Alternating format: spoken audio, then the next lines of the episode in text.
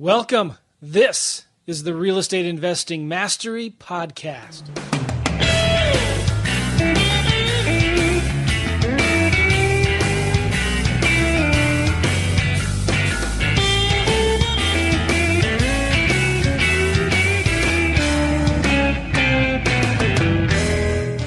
Hey, everybody, welcome. This is the Real Estate Investing Mastery Podcast. I have a special guest with you. I'm Joe McCall, and Alex couldn't be with me today. But, uh, guys, go to realestateinvestingmastery.com to check out these show notes to get a transcription of this podcast. All of our previous episodes you can listen to. You can also download our Fast Cash Survival Kit. It's all about wholesaling, how to make quick cash, flipping real estate, and you're really going to get a lot out of it. But, I want to jump right into this uh, interview with Linda McKissack because we've been having some audio technical difficulties, and, and I've been making Linda wait. And I feel very, uh, I apologize for being so rude, Linda. Hope you're doing well. I am doing well, and no apologies necessary. Oh, thank you very much. Guys, Linda McKissack has been around in doing this business for a long time. And if you have been in the Keller Williams circles, you probably have heard of her name before. And I'm looking right now at a book she wrote uh, on the Kindle. I don't have it in front of me, but it's a really good book called Hold How to Find, Buy, and Rent Houses for Wealth. Chances are, if you've been in a Barnes and Noble, you have seen this book in the Barnes and Noble. Um, Linda, how are you doing? I'm doing fantastic, Joe. Excellent. I'm glad you're here. And last time we talked, I was in Carcassonne, France. Yes, and, and I was very jealous. my uh, my I remember very vividly where we were. We were on the streets shopping, and my wife was with my kids in a um, kids store, like with kids. It's hard to find in some of these places um, store t- stores that are catered for kids, clothing and toys and things like that. But we were at one, and so I was talking with you for um, about 15, 20 minutes while they were in that shop. And anyway, so um, I'm really honored to have you on the show. Thanks for taking the time to be here. Can Linda, can you just um, give us a little bit of background? You know, where, how'd you get started in real estate? And then I want to ask you some more questions about how you came to write this book and kind of your your story on the, the buy and hold investment strategies and the and the hold formula that uh, you talk about. So, how'd you get started in, in, in this real estate business, Linda? Well, I got started in the real estate business uh, because in 1986, for those of you who lived in Texas, Oklahoma, or Arkansas, you will very, very vividly remember what happened.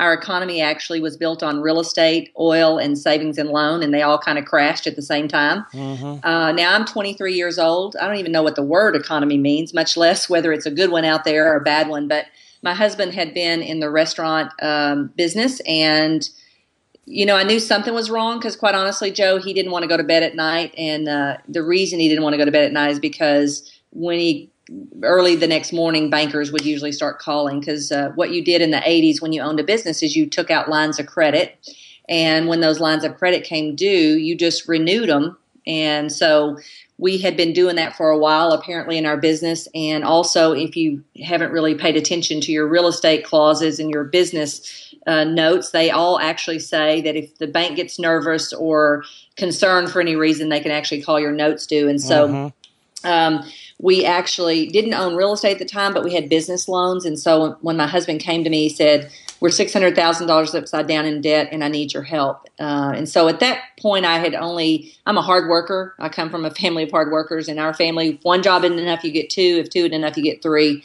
But what you don't do is not pay back people who have loaned you money. So we put our heads together and he had said to me that a mentor of his, a Pee Wee football coach who kind of stayed his mentor all through high school, had said to him one time, if you want to make a lot of money, real estate is the way to do it. And so when he suggested that to me, I said, that sounds great. How do I do that? And so he kind of he said you take a course you you know you go out and start selling houses and so we laugh today joe because i think the mentor really meant if you want to make a lot of money, you buy real estate. But for whatever reason, um, it worked. I got in the real estate business, and there was just enough of what hmm. you had to do that matched who I was. And so we started making money. But very quickly, we realized that the last day we took up our last sign would be our very last dollar.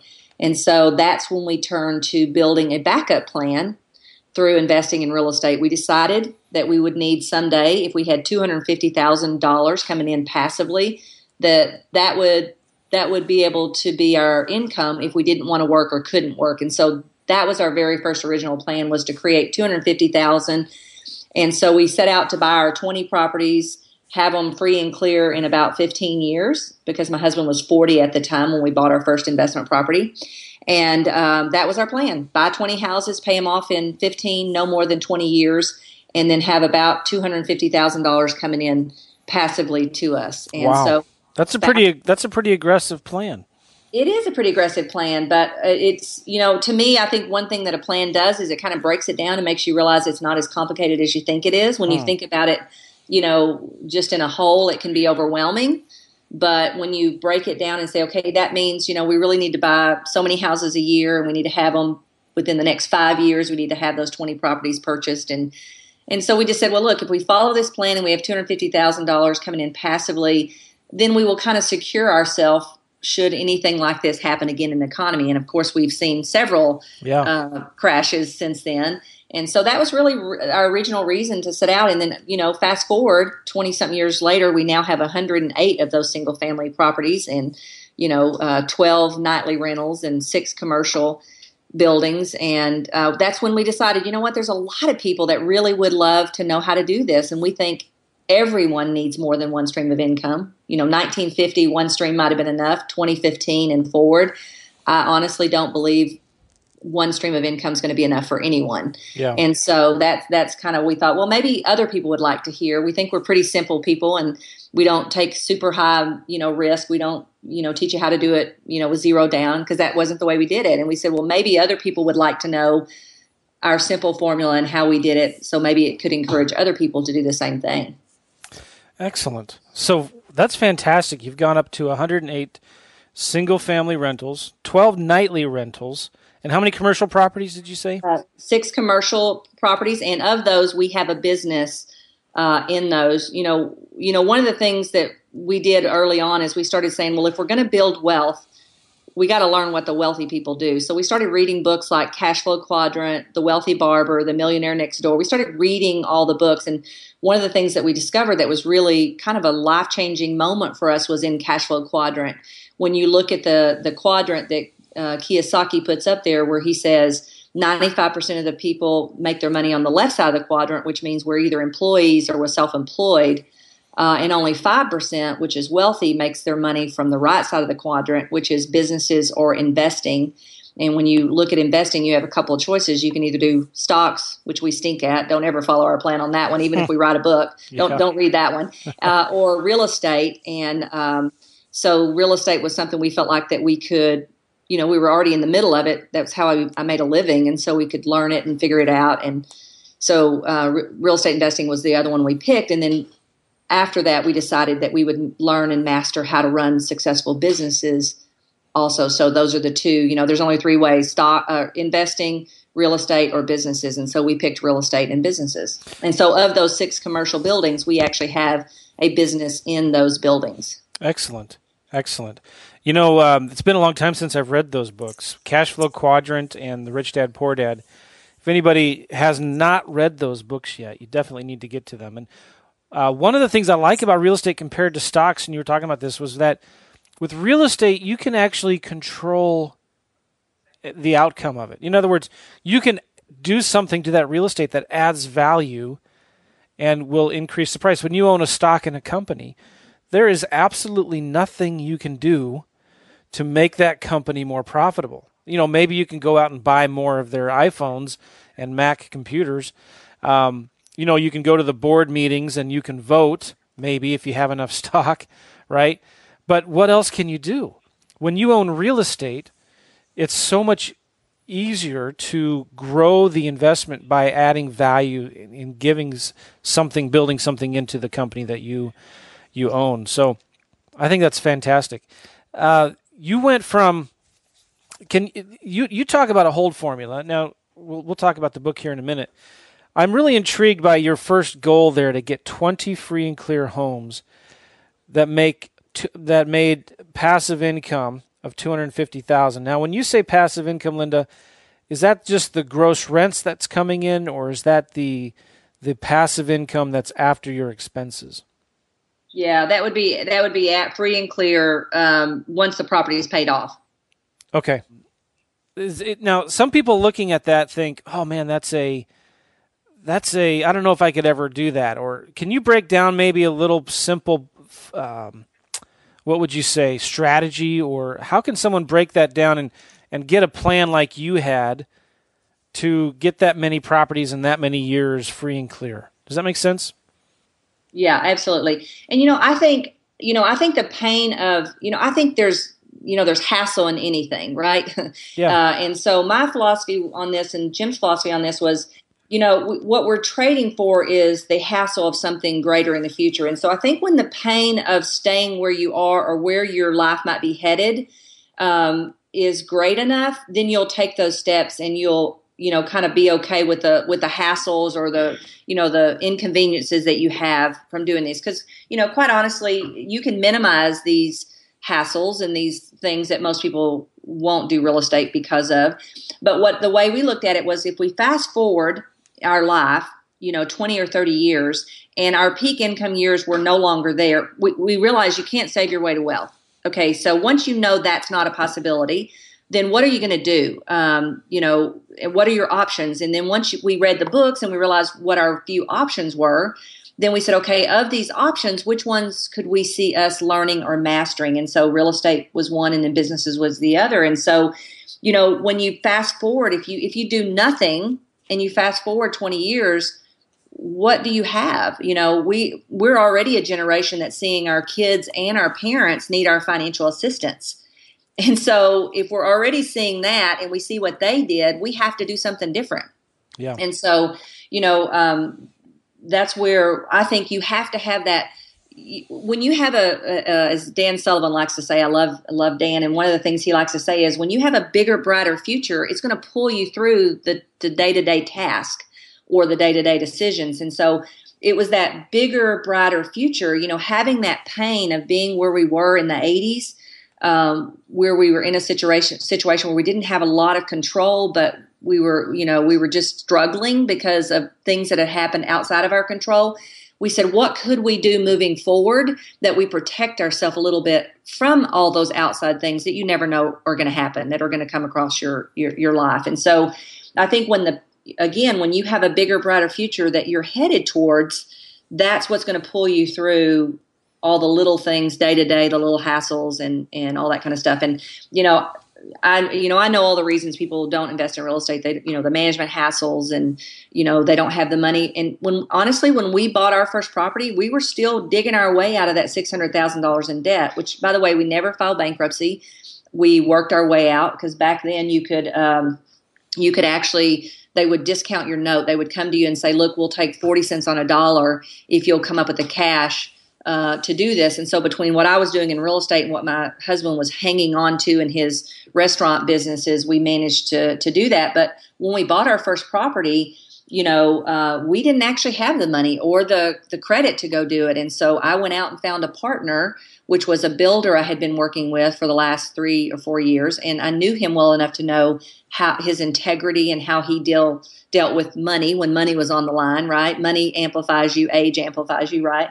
Yeah. So I knew enough about Lou to know I could trust him and I could feel good, and so I approached him and shared the first first well actually the first three deals with him and that's how we we got started. And so, you know, I believe once you're committed to something and you have a big, bright future that you're headed towards, the how gets figured out. Hmm. You know, the how you do it will get just get figured out. That's really good. Really good. You do have in your book the hold book, How to Find, Buy, and Rent Houses for Wealth. Um, you talk about the four stages of buying property or you know owning actually there's five stages of um, building a, a long term wealth with real estate. Can we talk about those real quick, Linda? Can we talk about the first one, find? I'll just give the five steps here. Number one is find. Number two is analyze. Number three is buy. Number four is manage. And number five, stage five, is to grow. Is it okay, Linda, if we just tackle these one at a time, real quick? Sure, absolutely, absolutely.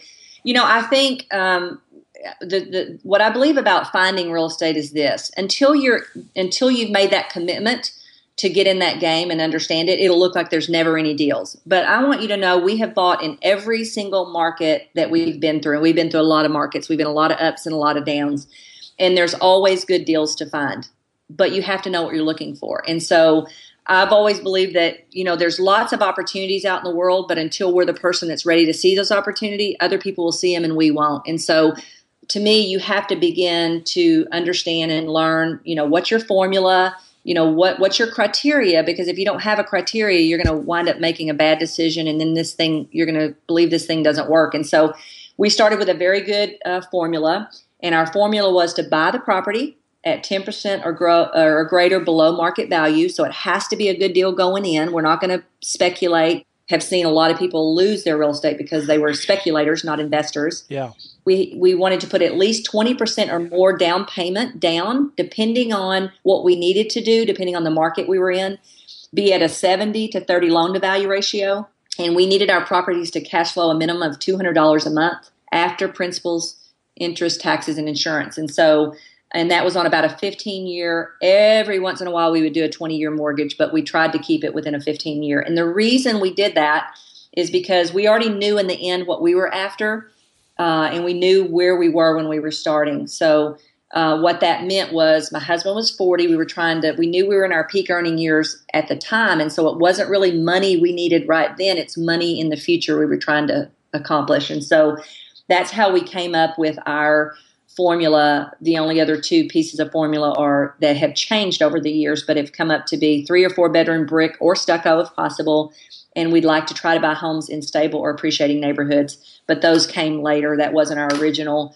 Our original, we fell in love with the old hardwood floors, and uh, very quickly we fell out of love with those. Oh yeah. so so that was kind of our you have to start with a formula so first of all where are you going why are you doing this you know some people just want to send a kid to college and that's a great plan so if that's your plan, then you start with that and you figure out, okay, what's my formula? What's my comfort level? What what what's what's the formula that I I tell whether a property actually qualifies or not? And then um, the second thing is to tell everybody you know that you're looking to to to do investments. And then what I discovered is the more I got in the game, the more deals will just start coming to you. And so finding them to me starts with a formula because I think you think there's going to be a hard time finding them. You're going to find a lot of properties, but what you're going to have to figure out very quickly is do they fit my formula and do they fit for what I'm trying to accomplish? And so, you know, always we always say there's always going to be, you know, the the D's, the divorce, uh, the stress, the drugs, and you know, unfortunately, death. And so those situations in people's lives always cause an opportunity for someone to help that person out and give them cash quicker so that they can move on to whatever it is they need to move on to. And so, um, you know, once you know that, now, by the way, if you're ready, there are some markets that are going to deliver you a lot more properties uh, than would other than other than other markets do. And so, you know, that's when you really hope you have cash put away or or you you are ready yeah. to buy, to buy properties. And then you know the other the tougher markets you just got to dig a little bit more and you got to know where are those deals. And right now um, there's a lot of investor to investor deals going back and forth. Uh, there's also you know we tell every realtor that we know we don't really want the commission even though we're licensed and could take it. What we really want is the deal. You go find us the deal you get to keep the commission. And so you tell enough people uh, and then also I've, I've noticed from other people that are investing if they narrow their niche down, like let's say they they pick this neighborhood where most of the neighborhood is retiring, uh, then then they what word of mouth happens is they start getting deals from neighbors telling someone else that that they buy houses in that neighborhood. So I think you find the deals first after you um, after you have a criteria and you know what you're looking for, and then what you'll see is the more you invest, the more deals you're going to be able to find. Yeah, that's, that's really good and helpful. Can you give us an example of a deal, Linda, that um, in in a market that you're in? I'm, and I'm you're in Texas, isn't that right? I am in Texas. Yeah, great economy right now. Awesome. Okay, so you know there's different neighborhoods. There's the neighborhoods where maybe 75% of the properties are rentals. Okay, um, I'm thinking Midwest and maybe even parts of Texas, except except maybe Austin. All right, there's homes that you could buy there in the thirty to fifty thousand dollar price range. Okay, there There may be some, there's two bedrooms and three bedrooms, but they're older. Um, again, a high percentage of rentals in those neighborhoods. It's not where the first time home buyer is going to buy homes. They're kind of on the lower end of the scale of mm-hmm. properties. Is that where you're buying these rentals at, or are they kind of in the middle? No, um, one of the things that I that we tell people to do when they when they start to invest is we say, look, once you find a great property manager and go find out where what we call the sweet spot is, um, because that sweet spot is a place. Because what you have to be careful of is, you know, th- because of the last crash we had, you got lot larger homes being rented now than you have in the past. And so what we try to do is stay within that sweet spot no matter what market we're in. In other words, there's going to be some really good deals that are upper, let's say, three or four hundred thousand, and those may be rentable now because we're still we're still recovering from the last crash.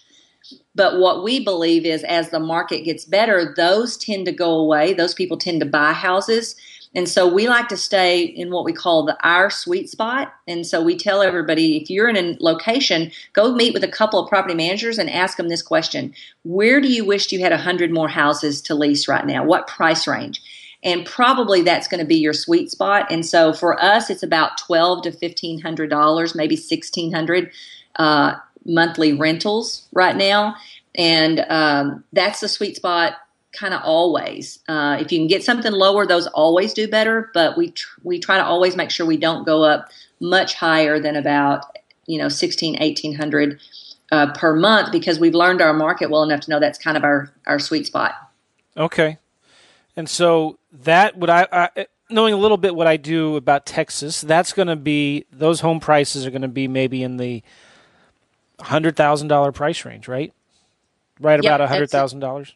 Absolutely. And if we buy them, you know, a few years ago we were buying a, well, we actually bought one um, last month on the, uh, not last month, uh, month before last on the foreclosure sale uh, step. So, be, be, you know, a few years ago you could buy a ton of those on the foreclosure steps. Now it's it's it's shrink that market has has shrank, and so, but you still can buy one or two here and there, and so yeah, you can you you know in the good times you bought those for you know seventy thousand, eighty thousand. You know now you're you're having to pay in the hundred thousand range, lower one hundreds. Um, but they're they're it's a great rental market. So if you can find them, and you know another fallacy right now is people think there's no good deals, but actually there are deals that you can pay a pretty decent price for now and run the numbers and they still work. And so you have to know a formula. You have to start with a formula so that you can decide whether a property fits or doesn't fit. But yeah, we've we've got um, you know that price range right there is a sweet spot. If you can buy things in that price range, you can rent them out all day long. Well, and and I've owned enough rental properties myself as well to know that when you have those nicer homes, you get better tenants. And guess what? better tenants mean less headaches, less management expenses, right? They're easier to fill, less vacancies. There's so many advantages. And, you know, I, I can understand there's a place, and maybe there is some. Uh, if you're willing to take the risk, it's kind of like um, you know in the stock market. There's certain stocks or sectors that are more risky than others. If you're going to be buying these properties in the low end areas that rent for maybe just eight hundred to thousand dollars a month, that you can put, buy for thirty to fifty grand, those are still good properties. You know the numbers, the ROI is still really good. But just go into that knowing that there's going to be more risk in those types of properties, right? There's going to be, um, it, it, it may be when you have a vacancy, it's harder to fill. So you're not getting. I, I love this strategy because you're you're you're paying these off in 15 years, and these are going to be properties in high demand areas with good school districts that you're never going to have a problem filling with tenants. Never.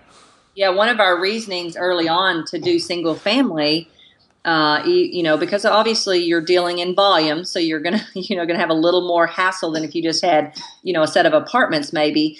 But the way we looked at it was when we got ready to sell them, we would be able to sell them.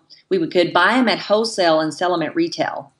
Mm-hmm. And when you are, you know, selling another investment property, you're typically selling it on the on the numbers and the cash flow, and so that you know that restricts a little bit how far up the market will can and actually will go and so that was another reasoning for us to do single family. One, we knew it, but number two, we could eventually sell. I mean, like I tell you, what's really tough right now, Joe, is the market is so good. Some of the houses we bought on the foreclosure sale, you could double your money, and it's real tempting to do that. We have to remember our strategy is to hold and and um, you know, so it's real tempting to sell because this market is so high right now. But um, you get to sell to retail buyers when you do sell those.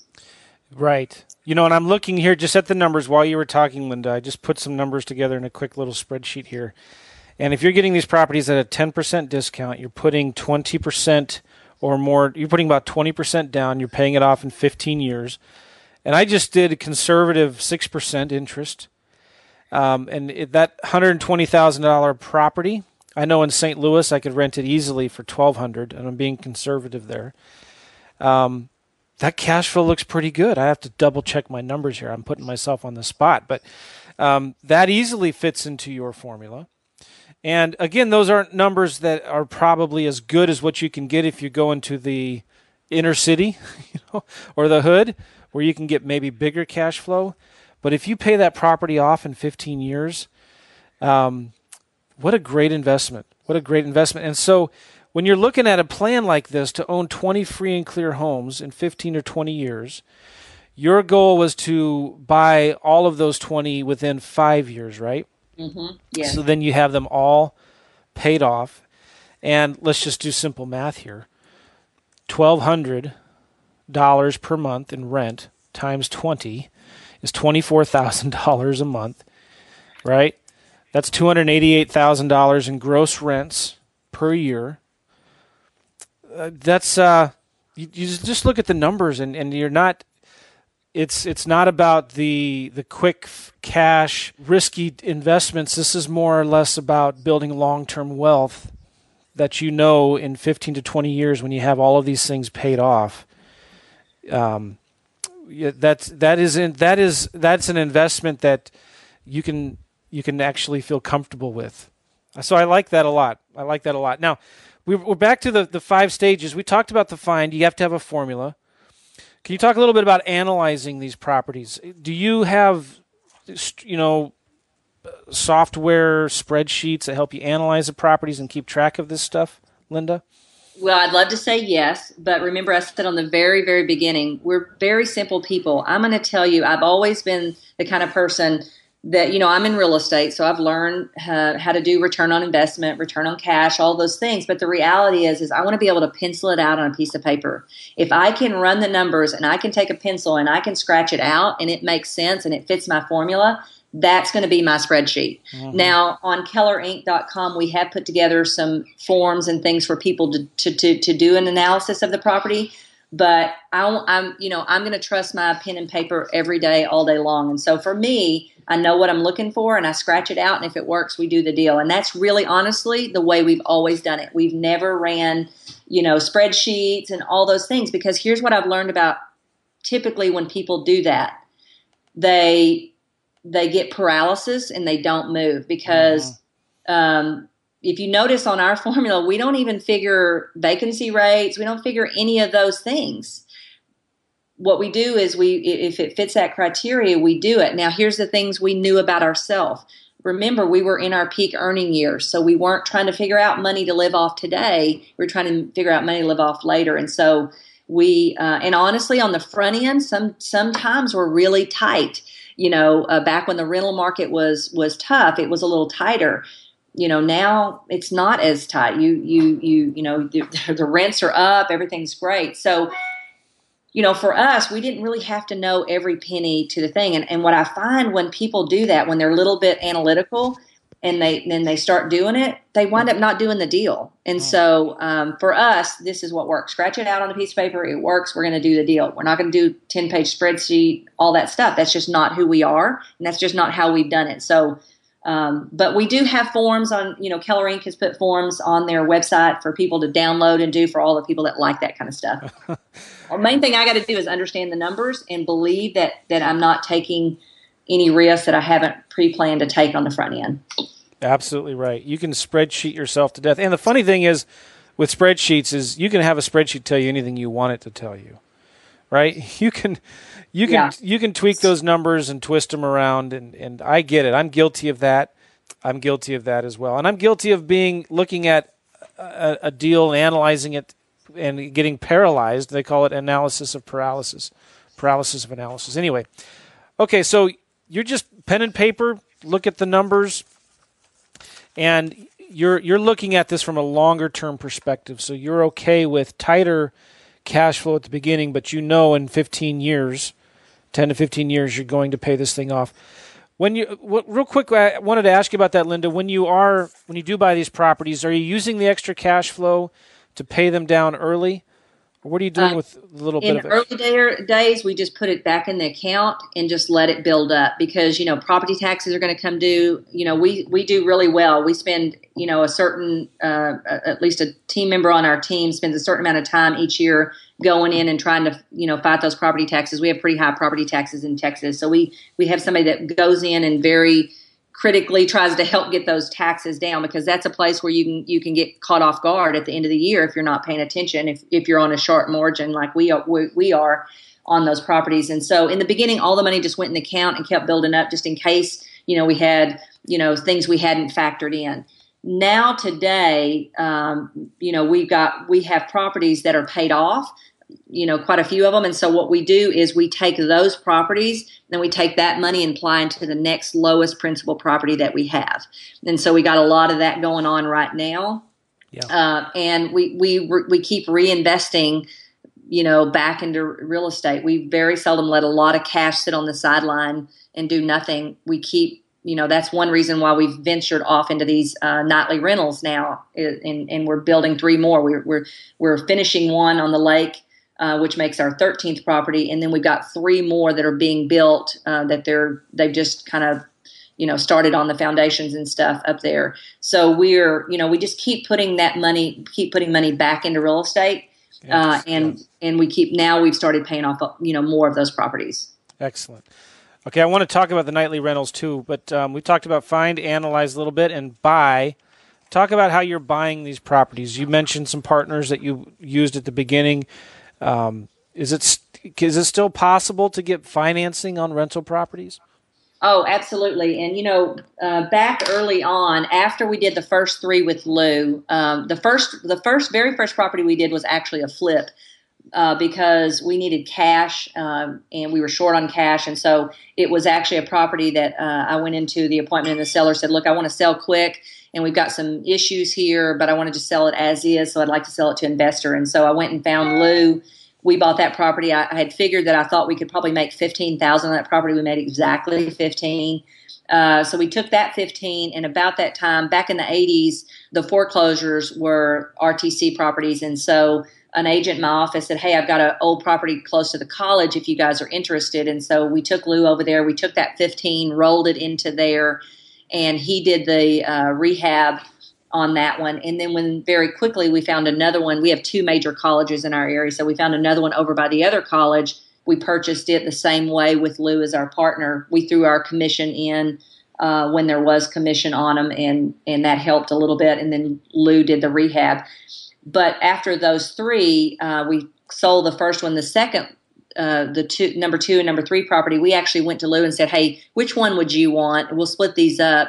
Uh, which one would you want? And you know, we'll keep the other, whichever one you don't want." So he picked one, and then we kept the the other one. And um, you know, that one actually uh, we laugh because now that one pays us about twenty two hundred dollars a month, free and clear, uh, which is Jim got his uh, income, his statement from the uh, Social Security that they would pay him thirteen hundred if he took his money early, and so we laugh and go, one property pays us twenty two, and they're going to after forty years of work going to pay you thirteen hundred dollars a month, and so those we did with Lou because we were in the financial situation we were in. Next, I think back then the limit was about 10 properties, or it was either 10 or 8, I can't remember, on if you went out to mortgage companies and got your loan. So we went there first and got the first 8 or 10, whatever it was um, back then, that whatever the limit was. And then after that, we we were you know we were getting our feet back under us and everything was good still. So what we did was we now went to a bank. We went to a locally owned bank where yeah. we actually knew the president of the bank, and we started getting lines of credit and so that's how we started buying, and that's how we still buy today. Is um, with banks. We just, you know, we we you know had had our limit, and that's what we tell people to go go get your limit limit from a mortgage company, and then switch to to a banker and try to look for a locally owned bank if you can. Yeah, that's that's really good. I the the idea that you were talking about with partnering with investors is really smart. Um, I did an interview with Steve Cook. Have you heard it? Does that name ring a bell to you, Linda? I haven't. Uh-uh. I did an interview with Steve Cook, and we talked about debt-free investing and how to invest in these properties and build a portfolio of rentals without going into any debt. And mm. it's hmm. through partnering with people. And same principle, you know, you find an investor and you partner with them on 10 deals.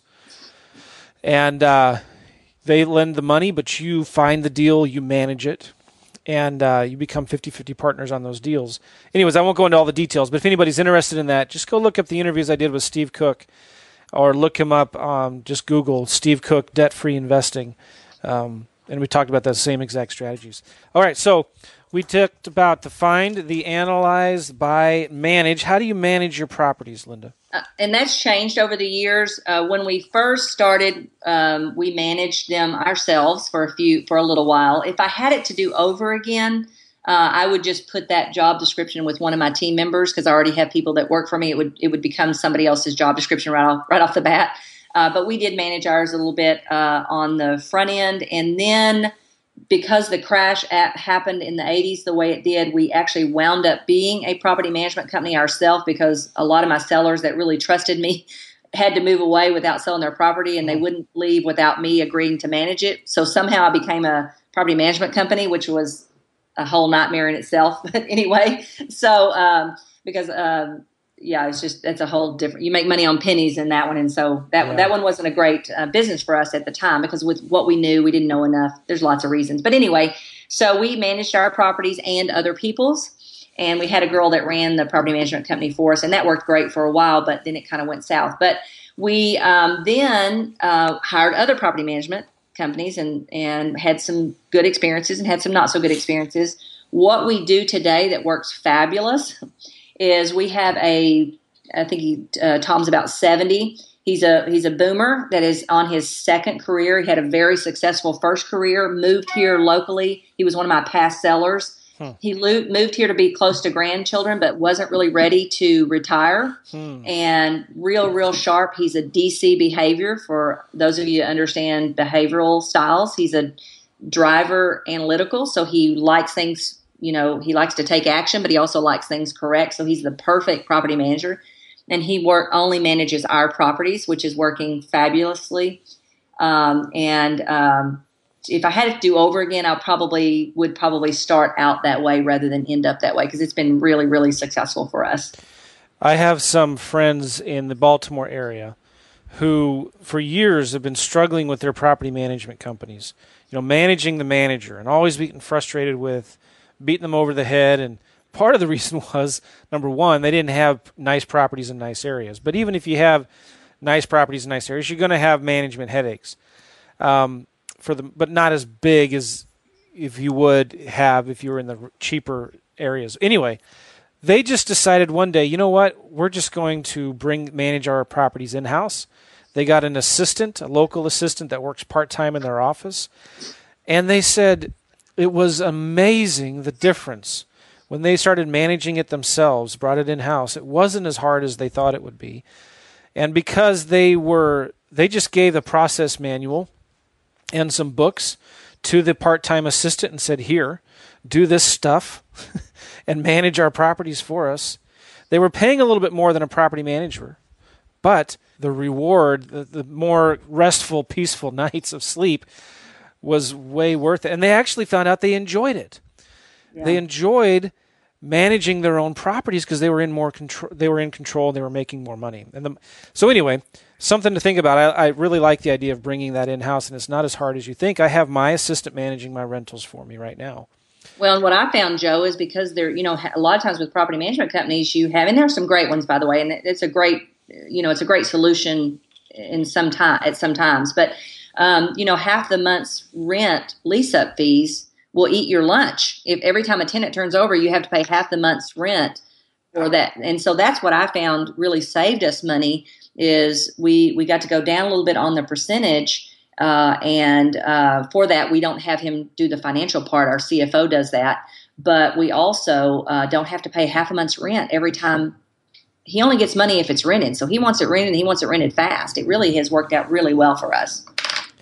Very good, very good. In fact, I'll do this, Linda for everybody listening, and I hope this is okay. I didn't ask you about this before. Um, I did a course with a friend of mine called Automatic Landlord.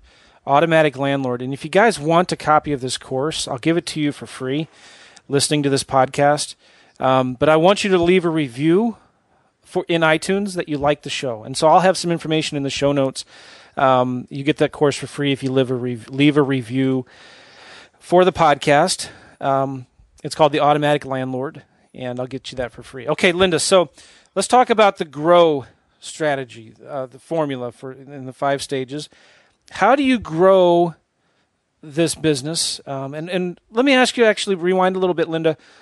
Why did you want to grow? I mean, twenty properties free and clear, two hundred fifty thousand dollars a year in cash flow.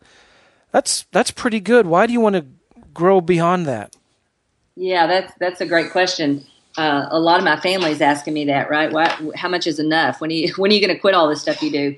But you know what? Here's what I've discovered. This I've discovered that you know, as in everything, you know, the hardest part is on the front end. Once you kind of know what you're doing, you start to realize that it's you know, life is about becoming. And the way you become is to get up every day and achieve. A mentor of mine helped me discover that one day because I used to, you know, for us type A personalities, sometimes we just, you know, we do a lot. We don't just do a few. But if it's about the money, what I find is people do whatever they're going to do till they get to that dollar amount and they quit. And what I realized is, yes, on the front end, we had to set a dollar amount uh, because we needed we needed to know that there was going to be a security or a place where we would we would feel okay that if we quit work or couldn't work or couldn't you know something happened and we couldn't work we had some security. But what i discovered after we got started was really you know it, it's it's never about a certain dollar amount.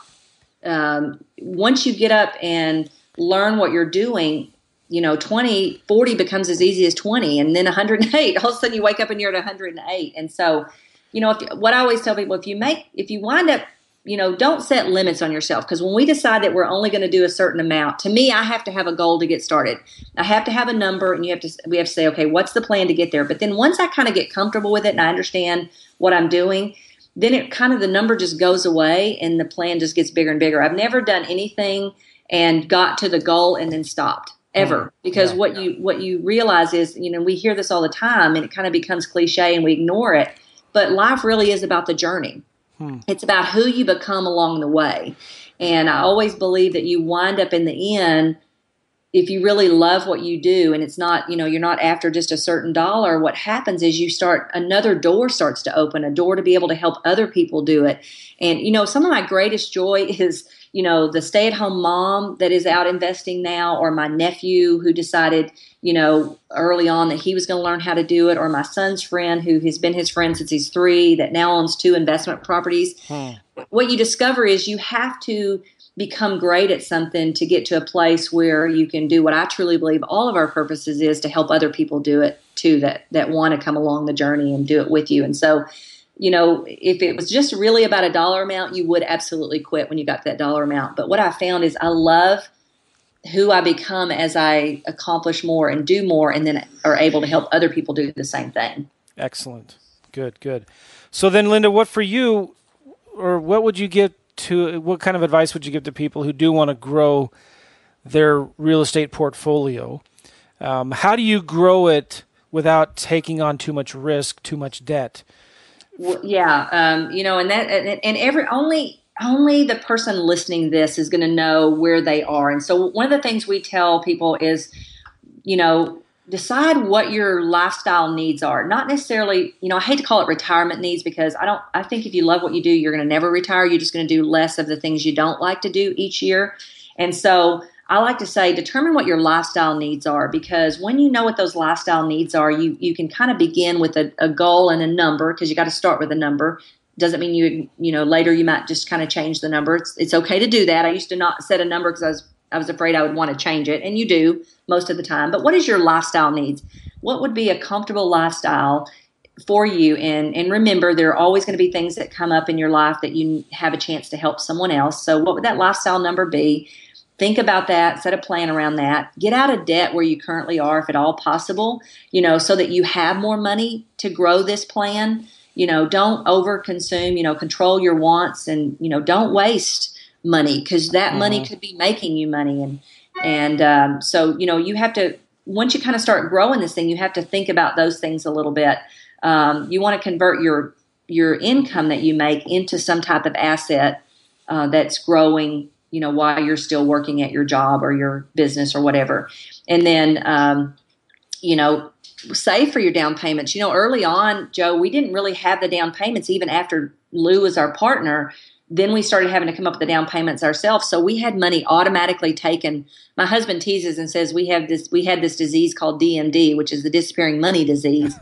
Uh, and so we we put put an automatic plan in place that would take the money out of our commission checks right off the bat before we ever got the money hmm. and that money would go into an A.G. Edwards account and when at 15% of each check i made and as that money got big enough we would then uh, go out and have the down payment for another property. And so, you know, growing your portfolio means you kind of set you start figuring out ways that you have more money to do that with, and you and you start looking for ways to you know cut back on what you spend on things that really you'll never remember or don't you know don't really matter. And so you'll have more money to do those things, but really you got to figure out what does that lifestyle need? What's that number? You know, cons- consume your, you know, your your spending that really is wasting. Yeah. Uh, there's lots of those places. I did an exercise one time because I kept we we teach this uh, philosophy. We own three Keller Williams offices, and we teach this philosophy to our offices. And so everybody kept saying, "Well, I don't really have the money. I don't have the money." And so I kind of did this little test exercise where I spent a little bit of time, and every time I would think about going out to eat, I'd put that money in a in a in a little side pocket of my purse. And then, you know, if I was going to go buy a pair of shoes, I'd put that money. And before I knew it, I actually had enough money to pay off one of our properties. Wow. But I wanted to just prove to people you can actually do it. The money's there. It's just you're not choosing to spend it in that way. And so whatever you got to do, automatic take the money out or whatever. The the single mom that I told you about, her, her story didn't actually make the book, but it's one of my favorite stories. And she took her husband's bonuses when he would make bonuses at his, his company. She'd take that money, and that would become their down payments on properties. So excellent, excellent. Just kind of figure out, you know, what do you need to do to keep being in this game and keep investing more and more and growing your portfolio. Good. Okay, Linda, you mentioned before uh, something real briefly on nightly rentals. What is that? What what are nightly rentals? Well, actually, I didn't know myself a few years ago. Um, I've, I've, mentioned a couple of times in in today's podcast about the the stay at home mom, and so I'll finish that story, and that story leads us to the nightly rentals. And so, um, actually, we I told you we teach this to and have been for years at our at our Keller Williams Market Centers. We teach and we allow our agents to bring a guest or a friend or a client with them. And so, one of the years that we taught this, um, how we taught our philosophy on hold and how to buy investment properties, one of our agents brought a stay at home mom. And so, a few weeks later, um, I got the opportunity to present our investment formula at a Kiyosaki uh, event in Dallas. And this same stay at home mom came to that also. Now, I have no idea that she's at either at either presentation but about eight months or so later, we run into her at our son's school uh, at a football game, and she comes up to us and she says, You guys do not know me, but I have come to your presentations before, and I just want you to know I have bought properties. And I want to say the number was like 12 or 20. It was this really big number. Wow. And we know enough people that hear our message that don't go out and buy that many properties that I immediately responded to her and said, Oh my gosh you and I are new BFFs. And so what we're going to do, uh, we're investor BFFs. And so what we're going to do is we're going to meet once a month. Let's you and I meet once a month at Barnes and Nobles and let's have a coffee and let's just hold each other accountable for buying investment property. Would that be something you'd be interested in? And she said, absolutely. So once a month, her and I meet at Barnes and Nobles, and every time, all she does is talk about these cabins in Branson, Missouri. And to be honest with you, I'm halfway listening because I'm thinking Branson, Missouri. I invest right here in Texas. but one day, eight or nine months into our regular meeting, she says to me, I have short sold two cabins and I can only buy one. Do you guys want to buy one?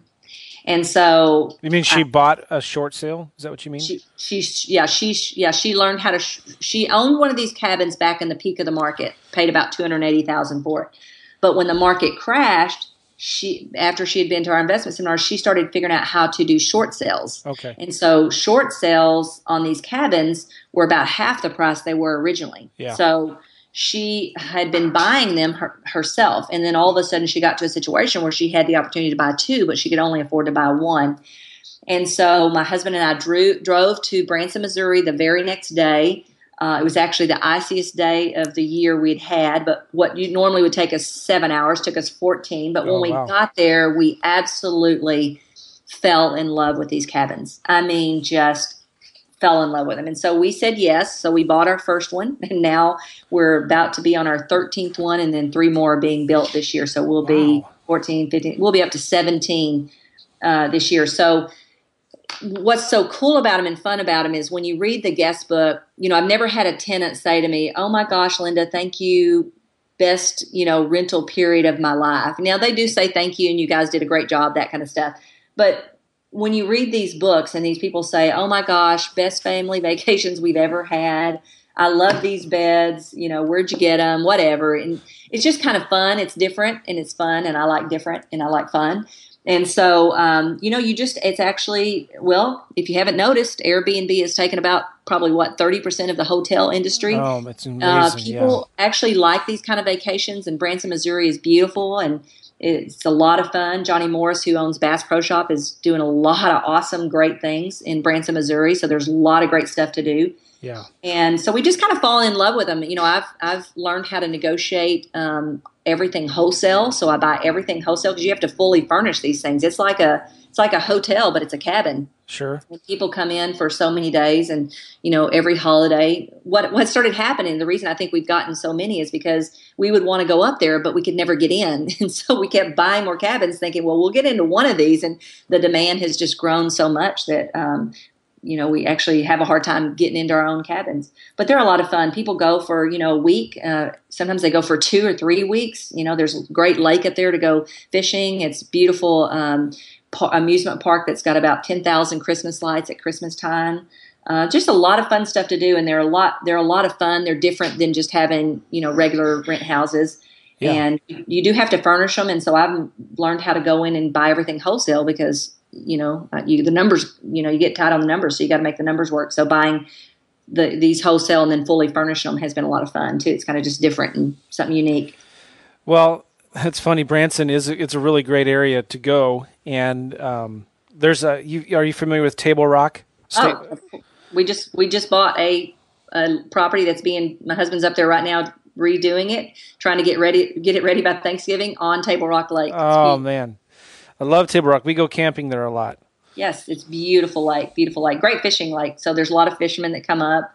Uh, Johnny Morris has put a ton of wedding venues up there. There's beautiful places for weddings. He he uh, just recently took down Arnold Palmer's barn in Pennsylvania, and they labeled it and uh, moved it to uh, top of the rock where his restaurant other restaurants are. And so there's a wonderful restaurant called Arnie's that is actually Arnold, Arnold Palmer's old barn from Pennsylvania. So wow. a lot of cool stuff happening up there, and so a lot of families come. And what I what I love about them is because these cabins are so big, the extended families can come. So you get the the grandkids and and the and the grandparents, and then all the brothers and sisters. So you can bring big, large families with you, which is a lot of fun.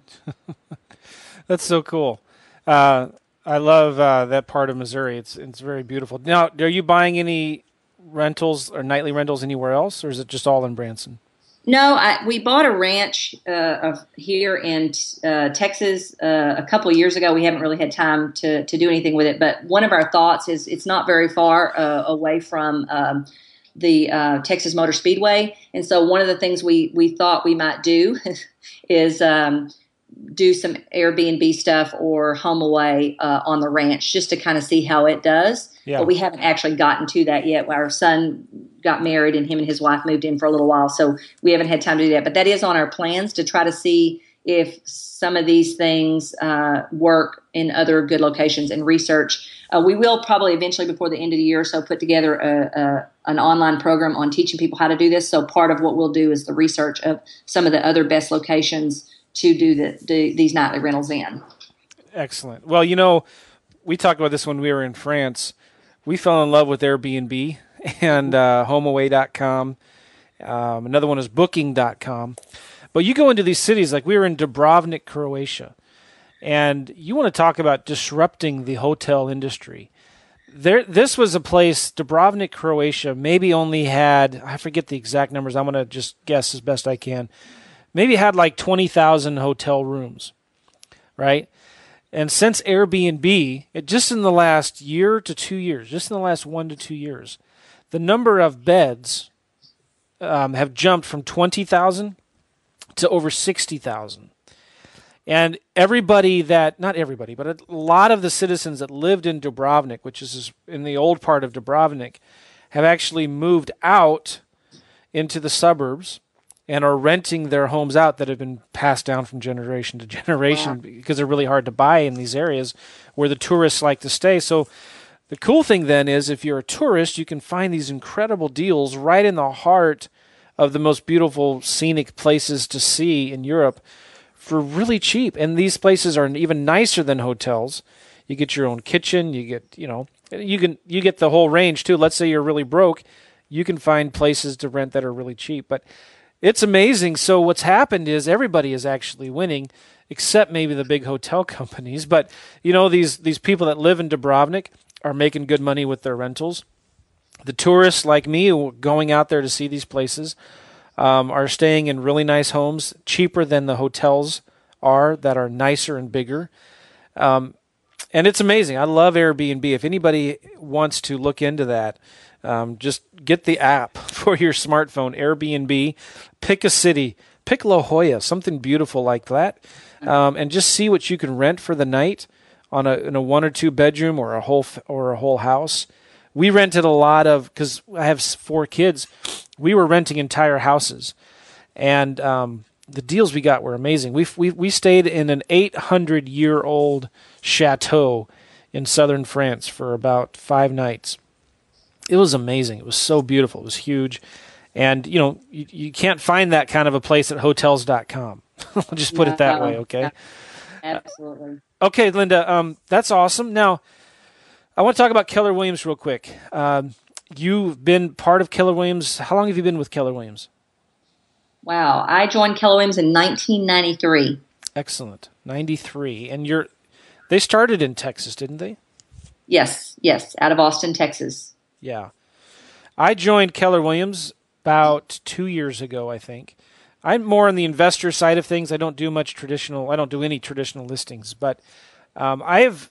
I'm still to this day impressed with the the what do you, I don't know what you'd call it. The camaraderie, the environment, the the culture. The culture. That's the word. Thank you. The culture of Keller Williams. There is no other brokerage company out there that has the culture, the excitement, the training, the material, the the mentorship available that Keller Williams has. I I'm really proud to call myself a Keller Williams agent.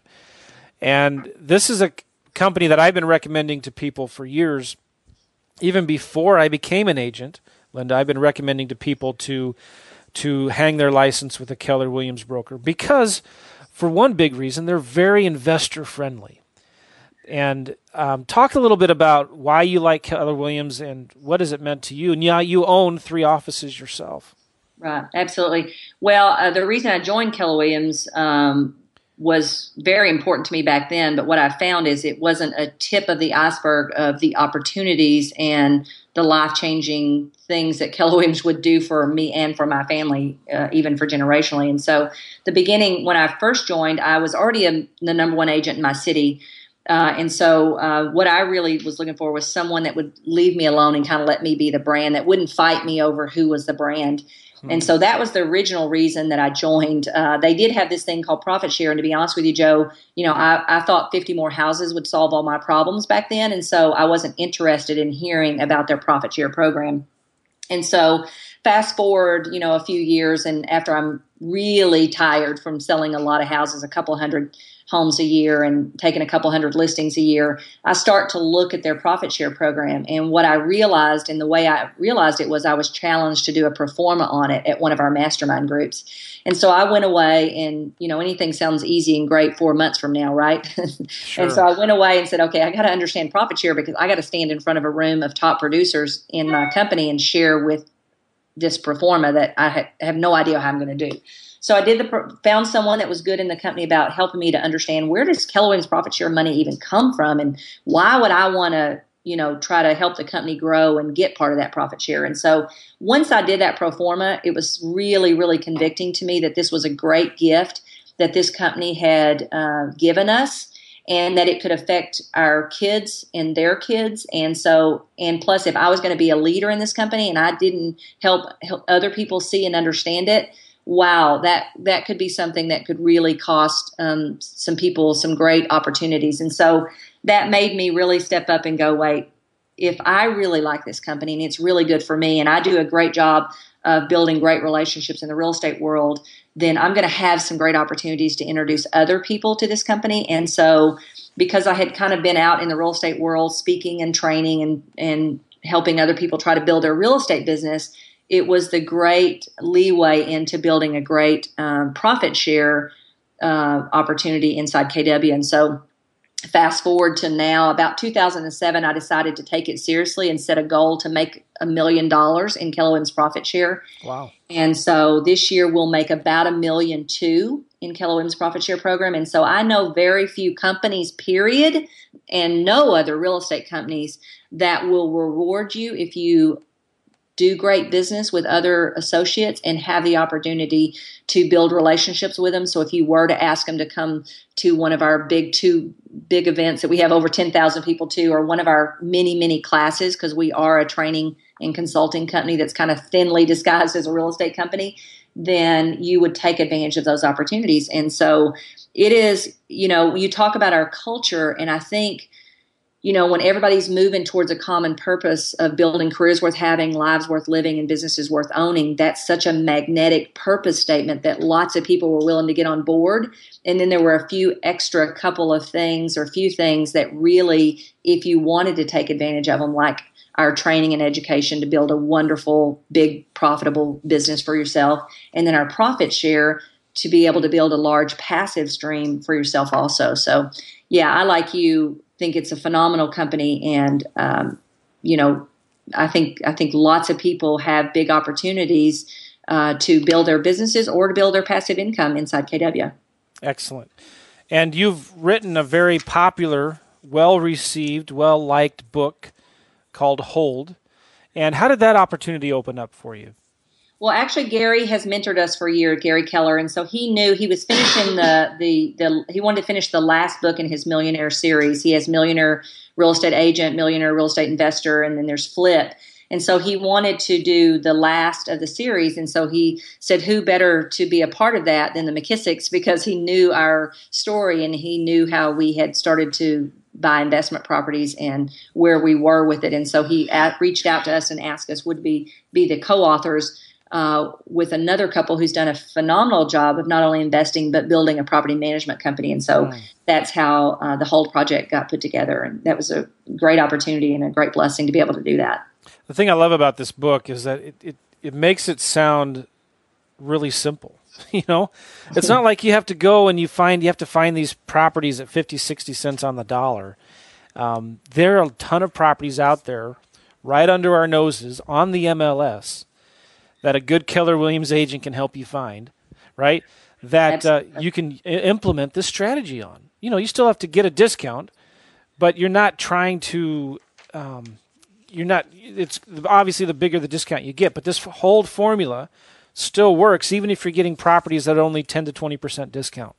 Yeah, absolutely. And, and again, in some markets, we didn't have to put all that money down because if they would you know, loan you the money and the house, you know, you bought the house under value enough, you know, that formula changes a little bit. But that one, this one, you can buy in every market. Yeah.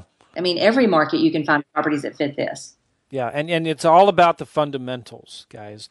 All about the fundamentals because it doesn't matter if Linda has 108 single family rentals right now and they all cash flow, right?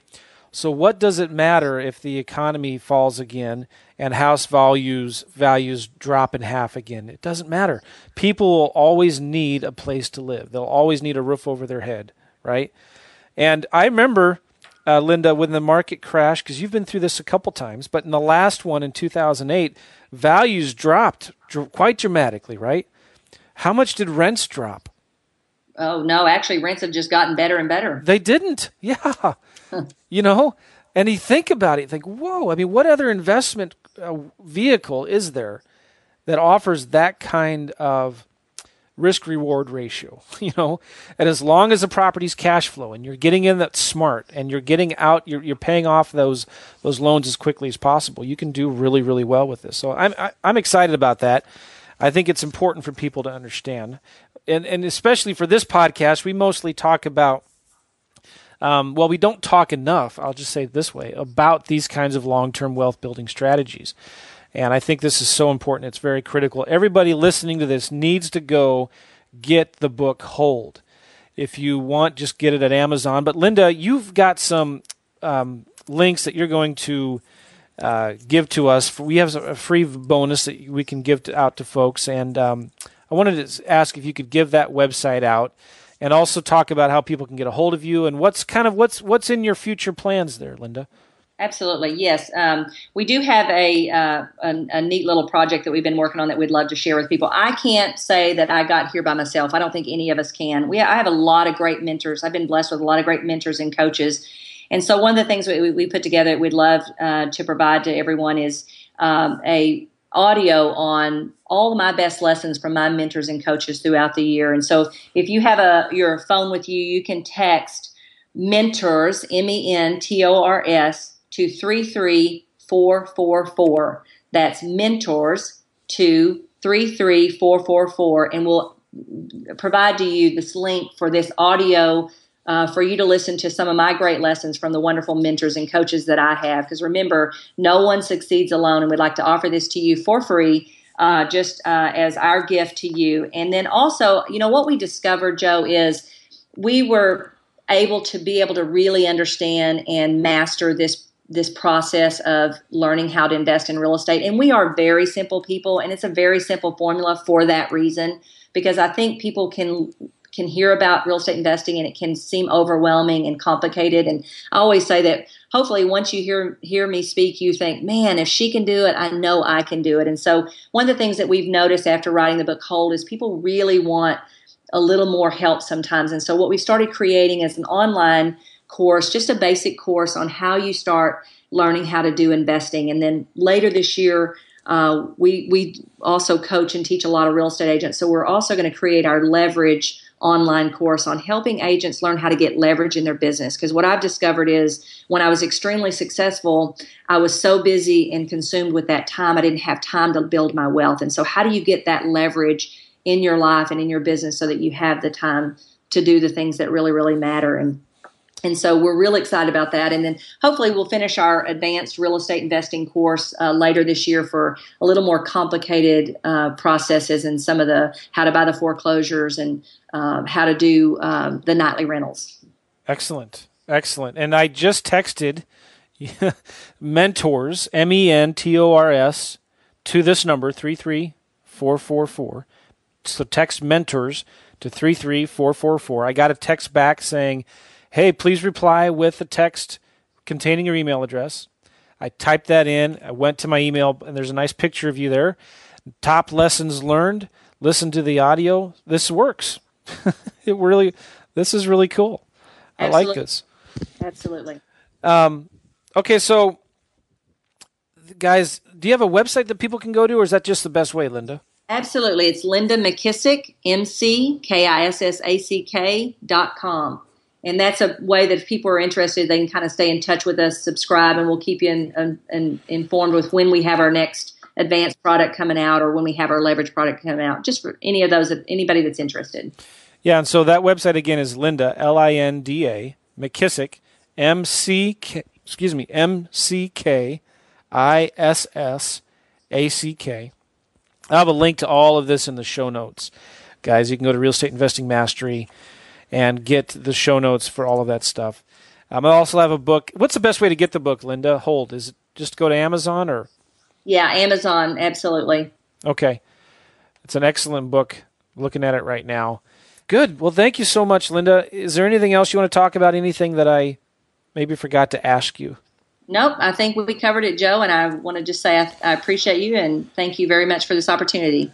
Good. And and one more thing, Linda, if somebody wants to get a hold of you or ask you some questions about Keller Williams, what's the best way to do that? Yeah, you can do McKissack at kw.com and I'll be happy to answer anyone's questions or um, help them kind of see what their opportunity might be. Excellent. Okay, good. Well, thank you, Linda. You've been a Thank great you, uh, guest. I appreciate it very much. Thank you. I appreciate the opportunity. You have a great day. Take care. Bye bye.